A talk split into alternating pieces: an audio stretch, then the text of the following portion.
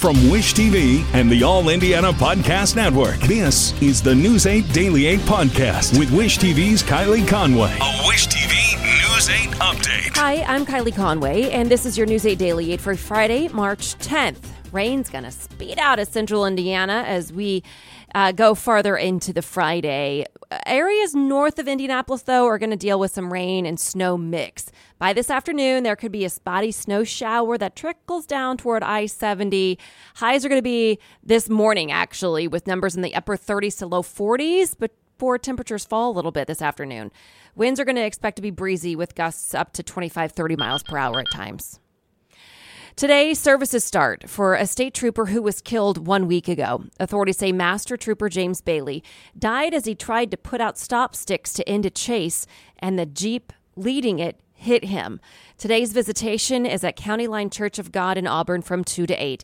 The funeral is tomorrow in Garrett. The man accused of killing Bailey now faces several charges, including murder. Terry Sands is accused of knowingly or intentionally turning his car toward Bailey. Police say Sands admitted that he had smoked marijuana before the chase started and meant to hit Bailey's car to kill himself, not the trooper. Sands is scheduled to appear in court March 21st. State police say they have several videos of the crash. Indianapolis police say a man is dead and another wounded after separate shootings just minutes apart. The first shooting was at a business on North Sherman Drive just before 7 last night. Police say medics took a man to Methodist Hospital in critical condition, but he died. At 7, police responded to a shooting at Chatsby Drive just off North High School Road. Police say the victim is at Eskenazi in critical condition. No other information on either incident has been released. Today, services for a central Indiana soldier who was missing in action for 70 years. The funeral for Sergeant Charles Garrigus is this afternoon in Mooresville. He left for the Korean War at 24 years old and never returned home. His family says North Korea returned his remains in 2018, but it took more than four years for a DNA match to confirm the identity. The remains of Sergeant Garrigus arrived in Indiana this week. The funeral will include full military honors to recognize his service and sacrifice. Supporters of a now ousted Madison County school counselor say they are furious with the decisions to fire her. The school board voted unanimously to fire Pendleton Heights High School counselor Kathy McCord last night. The district says she told other teachers not to embrace its gender support plan.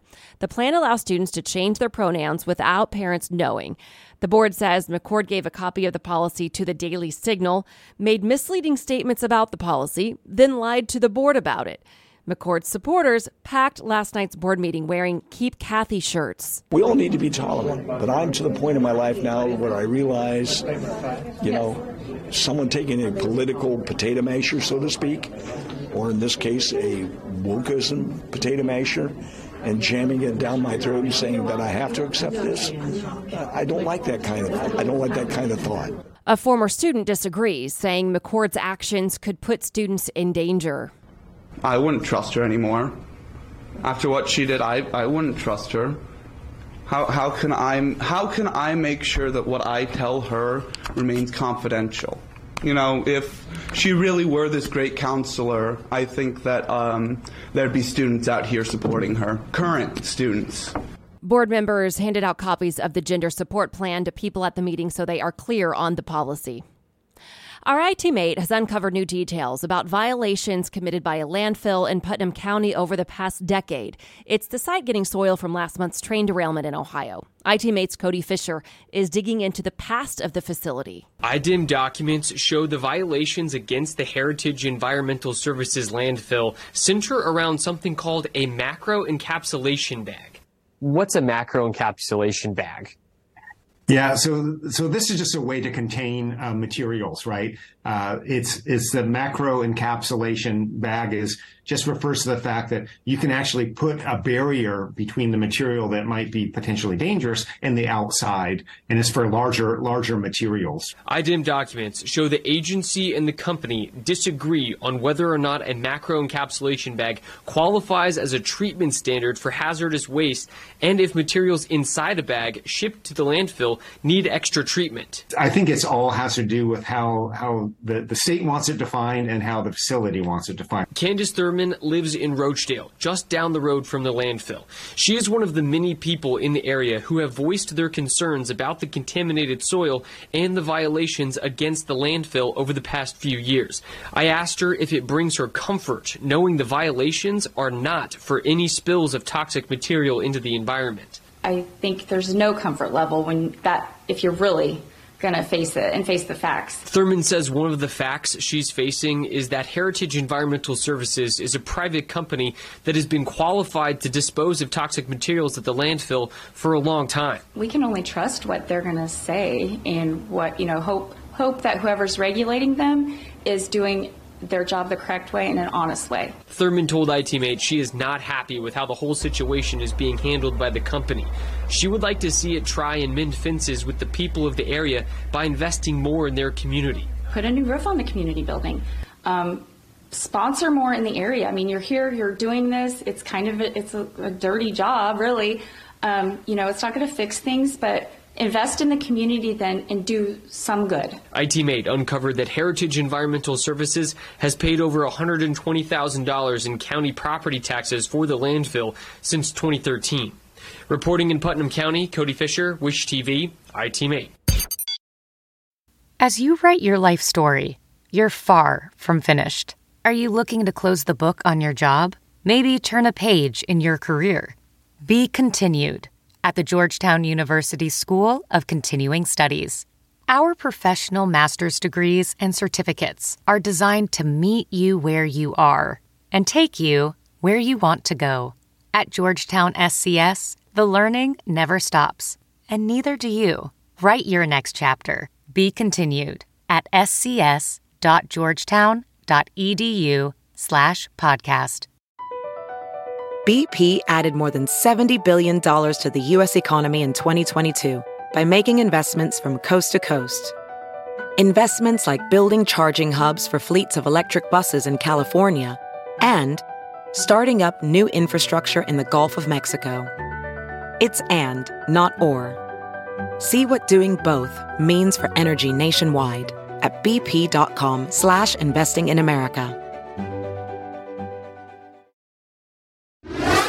I am determined to make this right. Norfolk Southern will clean the site safely, thoroughly, and with urgency.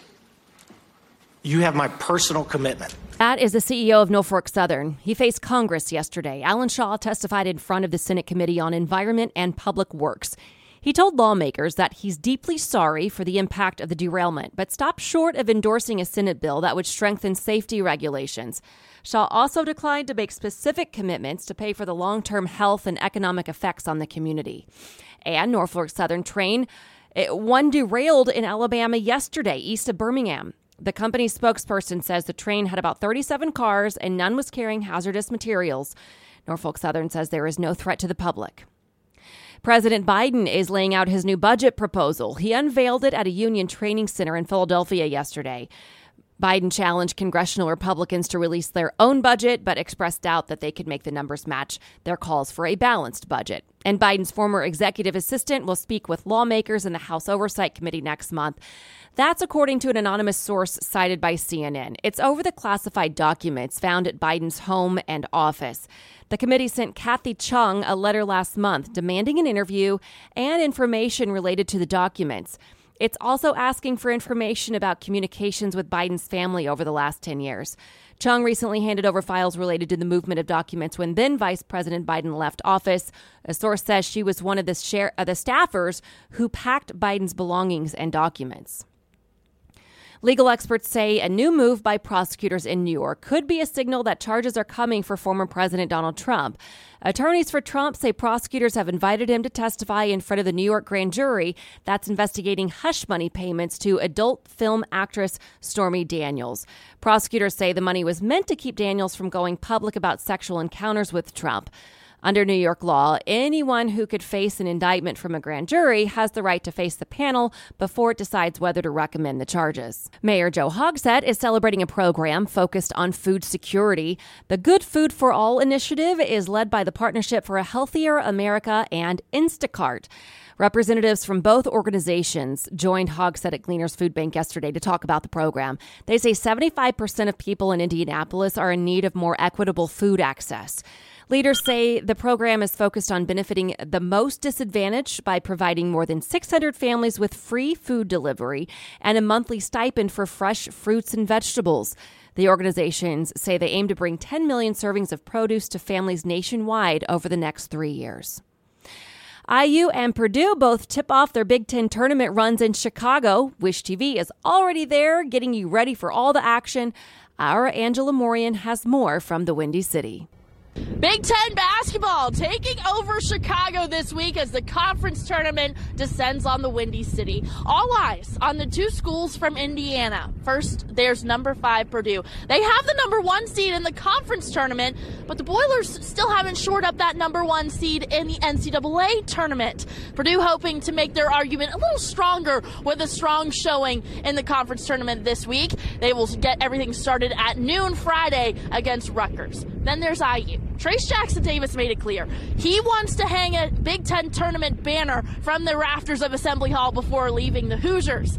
IU's quest to make that happen starts in the last game on Friday. We're going to have you covered from all those games throughout the week with exclusive content right here on Wish TV. So be sure to follow us and follow me on Twitter as well at Sideline Stormer as we'll keep you posted throughout the weekend. For now, I'm Angela Moryan for Wish TV, WishTV.com, and be sure to like us on Facebook. And downtown Indianapolis is kicking into high gear this weekend. Supercross returns to Lucas Oil Stadium. It will be at Lucas Oil Stadium Saturday tomorrow from 12 to 6. The opening ceremonies are at 6:30 p.m. Eastern. Racing starts at 7. The Fan Fest is from 12 to 6 tomorrow. So a lot of fun to be had there. Two business headlines. The U.S. Chamber of Commerce, largest pro business lobbying group in the country, released a report on generative artificial intelligence, calling on lawmakers to create some sort of regulation around the ballooning technology. They didn't offer any suggestions or details, though. The report noted AI is projected to add $13 trillion to the global economic growth by 2030. The security website VPN Overview analyzed the internet search trends for the 30 most popular apps to see which ones people were most interested in dumping.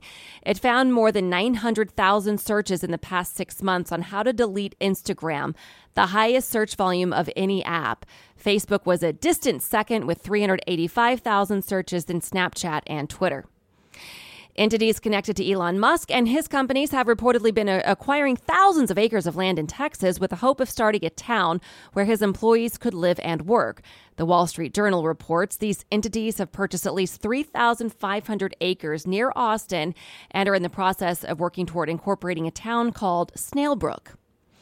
About 41 million vinyl albums sold last year, compared with 33 million CDs. The figures contributed to another banner year for the music industry.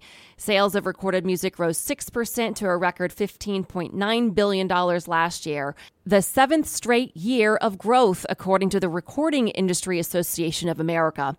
Vinyl's resurgence has been fueled by indie rock fans convinced of LP's superior sound quality and young people attracted to the nostalgia of playing records. This has been your News 8 Daily 8 for Wish TV. I'm Kylie Conway, online at wishtv.com, and follow us on Facebook when you search Wish TV. This is the News 8 Daily 8 podcast with Wish TV's Kylie Conway. A Wish TV News 8 update on demand for even more on demand and on the go. Connect with Wish TV on Facebook at wishtv.com and on the free Wish TV mobile app.